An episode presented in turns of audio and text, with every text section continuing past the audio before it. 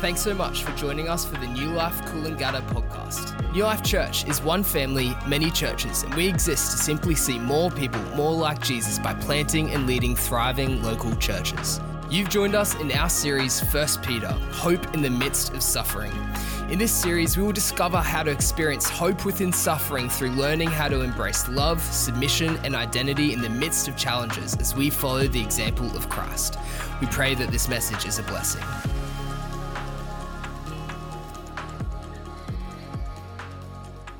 Well, good morning, everyone. How are we this morning? Doing good. If I've not met you, my name is Scott. I'm one of the pastors here at New Life Coolangatta, and we're in week 2 of an 8-week series on the first letter of Peter. Now, Peter's main theme for this letter is hope in the midst of suffering. Who needs a little bit of hope in the midst of their suffering, right? We all go through it, don't we? At the time of writing this letter, many Christians throughout the Asia area, they were persecuted and put to death for their faith, and many of them actually were forced to flee and live in hiding. And Peter teaches these Christians that persecution is actually a chance to show the world the powerful love of Jesus. You see, Christians are called to live differently, not to fight against persecution or authorities, but to love their enemies, to witness to the grace and the power of God. So in this moment, Christians were scattered throughout the Roman Empire, and this letter was written to be passed around to all the churches in that Asia area. This is not a church letter for one church. This is a more general letter. It's not like the letter to the Corinthians where Paul's writing directly to the Corinthian church saying, hey, this is all the weird stuff going on in church and that I hear about and you guys have got to stop that. It's not like that. This is a more generalized letter to a general area to be handed around to all the churches. Because it's more of a general letter, we can take it as a general letter to us as well. So where we're going to be going today, we're going to be going to 1 Peter Chapter 1, verses 13 to 21. Peter says, therefore, with minds that are alert and fully sober, set your hope on the grace to be brought to you when Jesus Christ is revealed at his coming. As obedient children, do not conform to the evil desires you had when you lived in ignorance. But just as he who called you is holy, so be holy in all you do. For it is written, be holy because I am holy. Since you call on the Father who judges each person's work impartially, live out your time as foreigners here in reverent fear. For you know that it was not with perishable things such as silver or gold that you were redeemed from the empty way of life handed down to you from your ancestors, but with the precious blood of Christ, a lamb without blemish or defect. He was chosen before the creation of the world, but was revealed in these last times for your sake. And through him you believe in God who raised him from the dead and glorified him so that your faith and hope are in God. Would you join me in prayer before we get into this message? Father God, I just thank you for your word. Lord, there is just so much richness, so much truth that we find written in your word. Lord, we thank you that it reveals your character, your nature. Lord, I pray that you would help me preach your word with truth, with grace, and with love, that in the end, God, they wouldn't look to me, that I look to you, the one who brings life, and life in all its fullness. In Jesus' name we pray, and all God's people said, Amen. So I want to start with a question. Where do you get your moral compass from? How do you know what's right or wrong? Is it from the Australian law? Do you get it from our culture? Is it from what the majority of people around you agree about? Or is it just what you think is right or wrong? It's probably a combination of all these things, right? Like, that's where I got my ideology. That's where I got my moral compass from before I was a Christian. It was a melting pot of all these things. And so I would say this was right or this was wrong because that's what I think. Or that's what the majority of people say. And then I became a Christian at 33. And I started reading God's word. And God had a different moral compass. God had a different way or a different insight into certain things that already had an ideology around, it already had a moral compass around, and God challenged some of those moral compasses, like, love your enemies. I'm like, really? The culture says, you don't love your enemies, you war against them. You don't love those that persecute you. You fight against that stuff. And then Jesus says, if you look at another woman, you've committed adultery in your heart. And I'm like, oh, come on, Jesus, it's just a look. Like, I'm not doing anything wrong. But you see, I'd set my moral compass, my ideology on what the world had told me, but the Bible actually had something different to say. So what is your ideology? You might be saying, what does ideology mean? Well, it's just a set of beliefs on which people or groups or countries base their actions. So what you believe is how you live. And people think when I tell them that I'm a pastor, they think that I see the world through a Christian ideology because I've been brought up in the faith and I've been conditioned to have certain moral beliefs. But that wasn't the case with me. I didn't grow up in the faith. I grew up in the world, and that's what conditioned me. That's what gave me my ideology. But what I found was the world's ideology and its morals, I found them to be wrong. I found them to be empty. But I found truth and real freedom in the Word of God. And the question is, why is this important? Because your beliefs will actually determine your action. And this is what Peter is teaching here. He says, therefore, with minds that are alert and fully sober, set your hope on the grace to be brought to you when Jesus Christ is revealed at his coming. As obedient children, do not conform to the evil desires you had when you lived in ignorance. But just as he who called you is holy, so be holy in all you do, for it is written, be holy because I am holy. He starts with this, therefore, because of last week, because of the beauty of the gospel, that you've been born again to a living hope through the resurrection of Jesus Christ into an inheritance that's imperishable. Because of the beauty of that gospel, set your minds may be alert and fully sober. Set it on the grace of God. I love this. Because often we think our intellect and faith are at opposite ends. But what Peter's teaching us, we need to use our intellect. We need to use our mind to understand the truth of God. They're not at opposite ends. You can use your consciousness, you can use your mind to wrestle with this stuff with your faith in God. And the first thing I want to actually explore is verse 15. He says, but just as he who called you is holy, so be holy in all you do, for it is written, be holy because I am holy. And this is a really key part to what Peter is writing here for Christians. But what does it mean to be holy as I am holy? Where this verse comes from the Old Testament. It comes from a time where God has called the people of Israel out of the rest of the world. He has this special people and he's like, I need you to be holy as I am holy because I want the world to see my character and nature through you. So for us to be holy, we first need to understand the holiness of God, right? Like, how do I be holy if I don't understand God's holiness? And the first thing we need to understand is God alone is holy.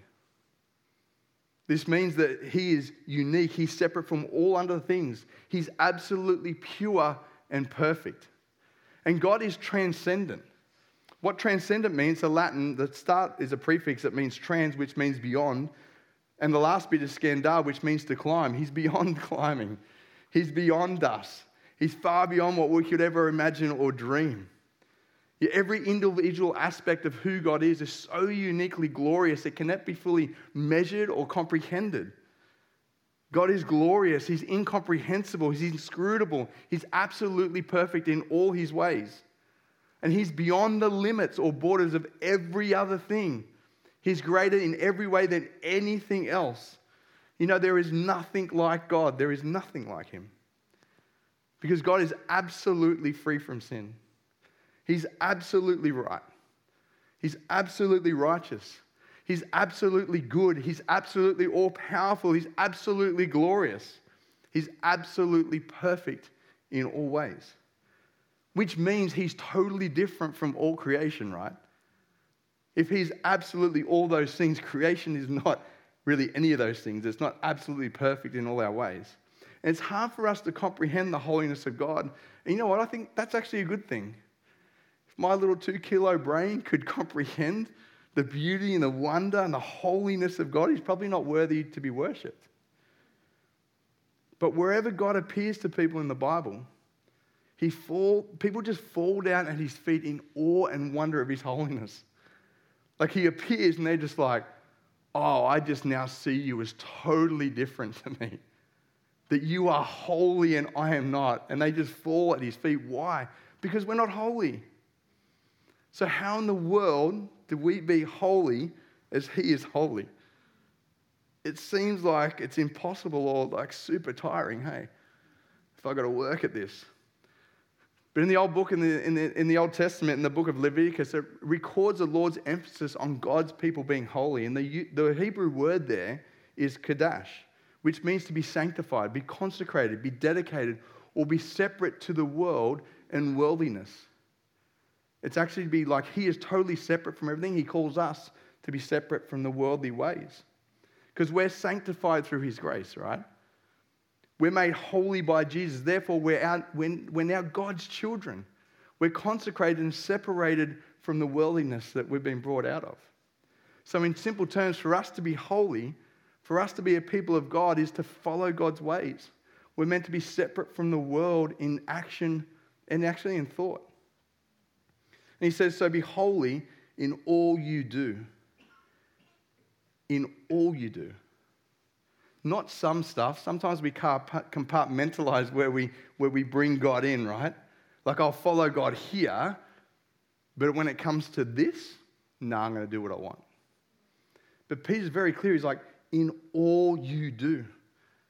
So we need to ask ourselves the question, how do I be holy in all these different situations that I find myself in life? When I'm in my family, when I'm dealing with people that I maybe struggle with in my family or in my workplace, in my community, how I talk. How do I actually spend my free time? How do I be holy in that?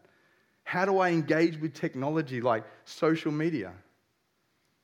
How do I see and treat others? How do we bring the holiness of God into that? Well, we need to be Holy Spirit-led. This is the beauty. We have the Holy Spirit in us, right? We have the Spirit of God to help us and lead us in those. So think about this. Think about the culture that we live in. We're actually meant to live differently to them. So in moments when people are gossiping and they're slandering, say there's a group of people that are doing that, do you get sucked into that? Do you engage in that gossiping? Do you engage in that slandering? Or are you different? In those moments, are you different to those around you? That people go, oh, there's something different about them. Is that what people would say about you? That you live differently from the culture? Is your faith obvious by your actions? Or do you just blend in like everyone else and start swearing and gossiping and slandering, being lovers of ourselves? Church, we should stand out in a culture as different. We should stand out in our culture as different. A.W. Tozer says, holiness is not about being perfect. It's about being committed to growing in godliness and becoming more like Jesus. It's not about being perfect. It's about being committed. I love this. Think about someone who's committed to a sport. They are committed, right? They will train hard. And they will bring everything under that commitment. So what they eat, how they sleep, what times they train, because they want to be committed to gaining a certain goal, right? They bring all their life underneath that. We're very much like that with work. We're committed to work and we do all these things to succeed. And unfortunately, sometimes we're more dedicated to our work, our sport, or our pleasures than we are to holiness. He says, be holy in all you do. I love how he starts that, because be is an active word. That means you and I, we have a part to play. That means we need to be kind. We need to be caring, gracious, gentle. We need to be patient when normally we're not. We need to be joyful and righteous. We need to be loving and truthful and honest. We need to be separate from the worldly lusts and desires. And look, I'm not standing here saying that I've got all this right. I'm not saying, look at me as an example of holiness, someone who is awesome at doing this. I'm not like that. But my desire is to grow in holiness, is to grow in faith. So it makes me ask the question, how? How do we be holy then? Well, verse 14 actually tells us. Peter says, as obedient children, do not conform to the evil desires you had when you lived in ignorance. You see, obedience is a key in Scriptures. You will see it throughout the Scriptures. Often we think, well, God's going to make me do it or someone else should make me do it. No, in the Scriptures you will see that we are called to be obedient to God, to His laws, to His ways. That's actually on us. In the Old Testament, in the law, it says, obey your parents.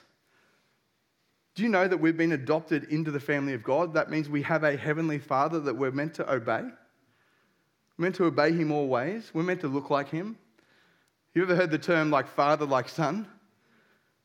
Like, because you brought up under that leadership, you're brought under that father who loves you and they mold you and shape you. That should be what we're like.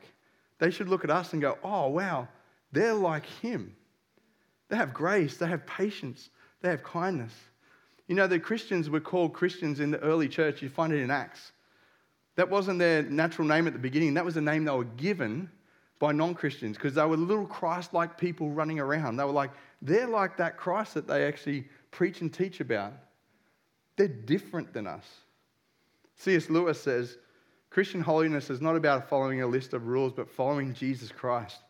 It's about living in obedience to his commands and examples. But the problem is we get swept back into those evil desires when we lived in ignorance before we knew God and understood his word. And the world's actually trying to conform us to its ways, its desires, and its ideologies, right? Can I get an amen? Like, to be honest, we easily get sucked back into sin because it's all around us. It's tempting us 24/7, no matter where we look. But we are encouraged to obey God. You know, I remember when, like I told you at the start, when I started reading the Bible, I started getting convicted of God's ways versus the ways of the world. But in that moment, I had a choice. I had a choice to be convicted of that and obey, or reject that and continue doing what I'm doing. Now, we all actually have a choice to obey or disobey, to live a holy life or an unholy life. But sometimes we think if we obey God, then we're going to miss out on the pleasures of life. Timothy Keller says, holiness is not about denying ourselves pleasure. It's about finding our truest pleasure in God. When we live a holy life, we're not giving up anything. We're actually gaining the greatest treasure in the universe. You know, this is what I found when I started actually obeying God, even at first when I was like, oh, that's a bit rough. That's a bit too far, isn't it? When I actually started obeying God, I found it brought liberty. It brought freedom. It brought beauty into my relationships. You see, we're not losing anything. We're actually gaining something way more beautiful. And he says, don't conform to the evil desires you had when you lived in ignorance. You know, when I lived before I got saved, I was in ignorance. I was in ignorance of sin. But here's the thing, I was reaping the fruit of that sin. I had no peace. I had no purpose. I had no meaning in my life. I was wondering why all of my life seemed like a bit of a mess. And we live in ignorance. I had a mate at the wars when I was working at the wars, and I was preaching Jesus to him consistently. And he said to me, I don't want to hear it. I don't want to know about it. And I'm like, why, mate? And he's like, because if it's true, that means I can't drink. I can't look at porn. I can't do all these things I want to do. And I'm like, man, you don't get it. It's not that I have to follow a set of rules now. It's that God's changed my heart. I don't desire those things anymore. He's given me a new spirit. And I've realized that those things were actually causing me death. But Jesus brings life. And unfortunately, sometimes we Christians, we plead ignorance too. But we have God's word. We have access to the truth that will set us free from sin and the ignorance we once lived in, but we don't actually read it. Church, we need to read the word. But sometimes we don't because it's convicting, right? Sometimes we don't want to know about our sin because then we can just plead ignorance and say, well, I didn't know God said that wasn't okay. So I'll stay away from his word because I might get convicted about what I'm doing. We can't do that anymore. Because if we profess to know God, we must know his ways. We must know his heart. We must know him, and if we really know him, we want to reflect him and his holiness to the world. And it's all there in the Bible. John Stott says, obedience is not an optional extra for Christians. It's an essential part of the Christian life. We're called to obey God because he's our creator and Lord and because he loves us. I love it how he makes this distinction there. Because often we come into church and we want forgiveness, right? We want this ticket to heaven. So say, oh yeah, I'll take Jesus as my Savior, but we don't take him as Lord. You see, we come under the Lordship of Christ. And when you come under the Lordship of someone, that's somebody that you obey. You know, the Christian life is having a Lord and Savior. It's not just one or the other. He's God Almighty, and we're called to obedience in that. And in light of this point, Peter then gives us a warning. He says, "For it is written, be holy because I am holy. Since you call on a Father who judges each person's work impartially, live out your time as foreigners here in reverent fear." He says, since you call on the Father, since you claim to know him, since you claim to be a Christian, since you claim to be a follower of Jesus under the lordship of him, know this, that God judges each person's work individually. He judges my work. He judges your work. We can't hide under someone else. And he judges impartially. That means we don't compare ourselves to others and go, well, I'm not as bad as Christian as that person, so they're really bad. So in comparison to them, I'm not too bad, so I'm going to keep sinning the way I'm sinning. He judges impartially. We stand before him, each and every one of us, on our own. He's not judging us compared to anyone else. He's judging us compared to what he's actually asked us to do, what he's convicted our hearts to do. And he says, live out your time. Do you know you've been personally placed in this place at this specific time with a specific mission? Each and every one of us have been placed here to be the body of Christ, to live out our faith. And he says, live as foreigners. Do you know we're part of a different kingdom now? When we've been brought into the kingdom of God, we're part of a different kingdom. We're under a different king. We're now God's holy people, called to be separate from lust and the sin of the world, just like foreigners in a different country. You know, I remember the first time I went to Indonesia for surfing. It was back in 97. Such a long time ago. I'm so old. Went back to in 97, and I got off the plane. And it was so obvious I was a foreigner. Like, I was a tall, blonde, blue-eyed guy. Indonesians are quite short. They're darker complexion. Like, I'm walking around and everyone's like, you're not from here. You're totally not from here. Everyone knew I was from a different country. But in the same way, we should stick out like that in our culture due to how we live. We should be so countercultural to how everyone else is acting. They should say, you stick out like a sore thumb. So we're meant to be like foreigners in a foreign country. And he says, in reverent fear. In reverent fear of who? The Holy One who judges. You see, God hates sin. That's clear in the Bible. And he hates sin even in his children. Does that mean we need to be afraid of him? No, because Jesus took the judgment. We need to have a reverent fear of God, because he doesn't like sin. Because when we sin, we're just disrespecting his grace that's been poured out on us. When we willingly sin, we're rejecting his lordship over our lives, and we're being disobedient children. We're not being holy as he is holy. We should have this reverent fear that God actually sees our sin and how we live. Now, the fear of God is, as I said, it's not this I'm afraid. It's understanding God's character and his nature. He's like a good father. It's like when my boys sin. I don't go, oh, that's okay, who cares? As a good father, the Bible's very clear, you need to chasten your children. I'm like, hey, that's not okay. That's really disappointing that you did that. Let me tell you why. I don't remove my love from them, but I also don't like the sin. And I'll bring conviction to them, but out of love, I'll train them in the ways that are good. And this is how we should see the Father. He loves us so much that he's willing to convict us. And that's what the beauty of the grace, that he wants to grow us in holiness, that we'll actually never stand before him for our sin, because Jesus has paid for that. And then Peter tells us why we should have reverence for God. He says, for you know that it was not with perishable things such as silver or gold that you were redeemed from the empty way of life handed down to you from your ancestors, but with the precious blood of Christ, a lamb without blemish or defect. We should have reverent fear of the Lord because we're redeemed by the holy blood of Christ. He says, you're redeemed from the empty way of life. Do we know how empty sin is? Sin promises all of these beautiful things, and when you engage with them, you find them to be empty. You find them to bring something totally different. Sin's like a present under the Christmas tree, and when you unwrap it, you find that it's empty, and what you thought you'd find in there just wasn't there. And he says, you're redeemed. What does redeemed mean? Well, the definition of redeem, it actually finds its context in the social, legal, religious customs of the ancient world. And it's a metaphor of redemption. It includes things like loosing from a bond, setting free from captivity or slavery, buying back something lost or sold, exchanging something in one's possession for something possessed by another, and ransoming. This is the beauty of redemption. We've actually been redeemed. We've been loosed from a bond, which was sin. As Christians, when we have the Holy Spirit, we're not a slave to sin anymore. We're a slave to righteousness, the Bible says. Our desire is to be righteous.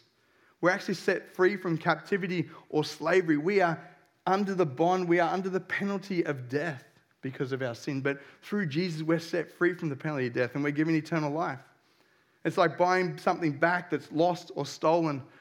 What was lost in the garden when we sinned was relationship with God, the ability to have eternity with Him. But Jesus redeemed us from that lost relationship, that we now have relationship with Him. And it's ransoming. Jesus paid our debt. Do we know that there is a debt for our sin that we just can't pay? And Jesus actually paid that. There's a cost to our sin, and it can't be paid by silver or gold or anything else in all creation.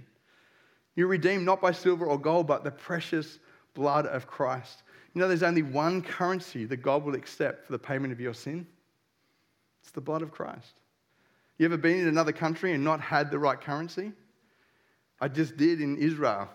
I was over there and I hadn't changed any when I got over there, and so I was hitting up Pete and Vanessa and others going, can I borrow some money? Because it didn't matter what I went to go and get, they just wouldn't accept my money. They had the power there, right? They said, this is what I'll accept. God knew the only thing that would pay for sin of the world was His own perfect, pure blood. Why? Because life is in the blood, amen? We know this by nature. The blood carries around oxygen, nutrients. It brings life to the body. Without it, we are dead. You see, sin brought death, and we need the blood of Jesus to bring us back to life. It's almost like we need a blood transfusion.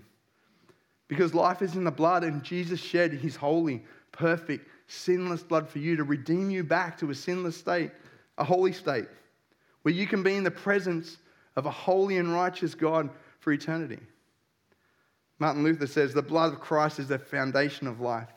It's the source of our forgiveness, our healing, and our salvation. It's the only thing that can give us true peace and joy. You know, it's the blood of Christ is the only thing that can save us, to bring us life and life eternal.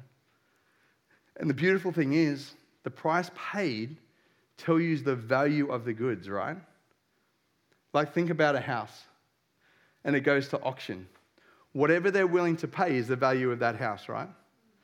So people get around, they start bidding, and there's a bidding war, and they go, this is the value of the house, because people are willing to pay that. Do you know the most precious thing in all creation, that you are that precious thing? You are the most precious thing in all creation. Therefore, God was willing to pay the ultimate price for you to redeem you. The perfect Holy One came and was murdered for you, and He paid with His life. What's more valuable than gold and silver and anything in all creation? God Himself. God wanted to show you your true value, how precious you actually are to Him. He wanted to show you, look, I will pay the highest possible price for you, to show you how much I love you, how precious you are, how valuable you are to me. The Holy One, Jesus, stepped in for the unholy. The perfect sacrifice with any sin stepped in to take the judgment of sin for you and me. Isaiah 53, it says it beautifully. It was a prophecy about Jesus to come. He says, surely He took our pain and bore our sufferings, yet we considered Him punished by God and stricken by Him and afflicted. But He was pierced for our transgression. He was crushed for our iniquities. And the punishment that brought us peace was on Him. And by His wounds we are healed. We all like sheep have gone astray. Each one of us has turned to our own way. And the Lord has laid on Him the iniquity of us all. This is the beauty of the gospel right here. That Jesus would come, that He would lay His life down to show you how valuable you are. That He would actually go to the cross. He would be pierced. He'd be beaten. He'd be scourged. He'd be mocked on that cross to take upon your sin, that perfect sacrifice. And God would lay on Him, on the cross, your iniquity, my iniquity, our sin. That He would actually die for us and then bury it in the grave. You see, Romans 6:23 says, for the wages of sin is death. The cost, the debt is death, but the gift of God is eternal life in Jesus Christ our Lord. Do we know that this is actually a gift? That when we repent of our sin, when we put our faith and trust in him, we need to receive the gift of salvation. Does the band want to come up? And Peter finishes with this. He says, he was chosen, talking about Jesus, before the creation of the world, but was revealed in these last times for your sake. Through him you believe in God, who raised him from the dead and glorified him. So your faith and hope are in God. You know, Jesus knew that he would come and save humanity from their sins from the foundation of the world. What does that tell us? It tells us about God's holiness, that he's all other than anything else in all creation, that he's all-knowing, that he's absolutely sovereign, that he's all-loving, that he goes, you know what, before any of this starts, I know what's going to happen if you give people free will. They're going to reject me, but you know what? That's okay. I'm willing to come and die for them. It shows us the all-knowing and all-powerful character of God. And God's character is actually revealed in the life of Jesus. And it's only through him that we get to have faith in God and to prove his promise to us, to prove the payment of sin had been accepted. It says God raised Jesus from the dead and glorified him. So our faith and hope is not in our holiness, but in Jesus. Your hope is not what you can do. Your hope is not how far you can climb. Our hope is squarely on the sacrifice of Jesus on the cross and the gift of salvation to all those who believe. Martin Luther says, this hope is not based on our own abilities or merits, but on the promises of God. We know our hope is secure in Jesus, because our hope is grounded in the holy love of God, which is unfailing and perfect love. You see, God is holy. He's above all creation. He's above sin, and nothing can defeat or overcome him. And that's why if we're in Jesus, if we have faith in him, we're not subject to sin or the judgment of sin, because we've been forgiven and we've been imputed his righteousness and holiness. And we see an archetype of this, or an illustration of this in the ark, in the Old Covenant, in the Old Testament. That Noah and his family were saved, how they went into the ark. They were shielded by the storm. They floated above the storm. The judgment of God was coming, and they were in the ark. We too need to be in Christ. And the only way to be in Christ, to be shielded from that judgment, is to repent and put our faith and trust in him. And because of this great mercy poured out on us, we're actually called to live a holy life through the power of the Holy Spirit that actually points to the power, love, and reality of God. J.I. Packer says, holiness is not a destination, it's a journey. We're all on a journey to become more like Christ, and we'll never arrive at perfection in this life, but we can grow in holiness by the power of the Holy Spirit, and we can experience the joy of living a life that's pleasing to God. That's all I want. I actually just want to live a life that's pleasing to God, that shows people his love and his grace. Do you? Therefore, in chapter 1, verses 13 to 21, Peter's just teaching Christians, be holy as God is holy. He says, in all you do. How do we do that? We do that as obedient children. We know that God judges impartially. So we need to live our time as foreigners. We need to be different to those cultures around us in reverent fear, and know that you were bought at a price that shows your true value, how much God actually loves you. And lastly, our faith and hope are in God. Praise God for that. It's not in me. Hear the wisdom of Peter. As obedient children, do not conform to the evil desires you had when you lived in ignorance. But just as he who called you is holy, so be holy in all you do. For it is written, be holy because I am holy. Would you join me in prayer? Heavenly Father, I just pray that your holiness would even just descend on this place right now. Come, Holy Spirit.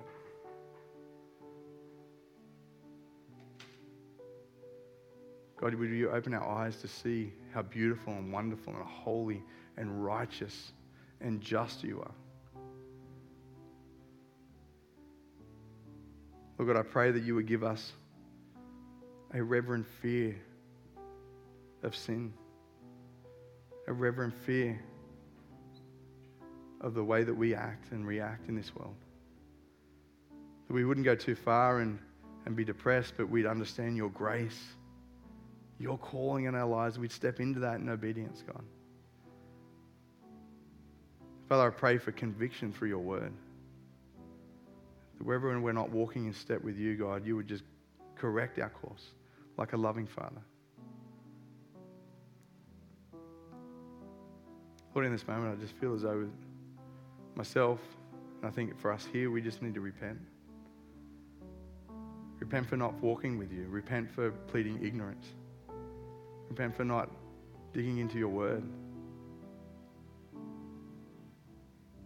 So God, I pray that you'll forgive us. But Lord, don't leave us here. Help us grow in holiness and righteousness and goodness, just as you are good. In this moment of prayer, you may have never asked Jesus for forgiveness. You may have never known how valuable you are, that he was willing to pay the highest price possible for you to show you your true value, that he loves you, he wants to redeem you, he wants to restore you, he wants to have a relationship with you. So just ask the Holy Spirit to come right now. If you want to put your faith and trust in Jesus, be restored, be redeemed, just love you to raise your hand. I'd love to pray for you.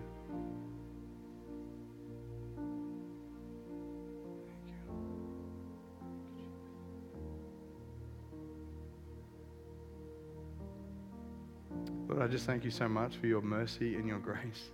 The truth that we find in your word, that if we repent of our sins, you are faithful and just to forgive us our sins. Cleanse us from all unrighteousness. So in this moment, just ask God for forgiveness. Ask him to fill you with his Holy Spirit. And he will give you a new heart, a new spirit, and renew your mind.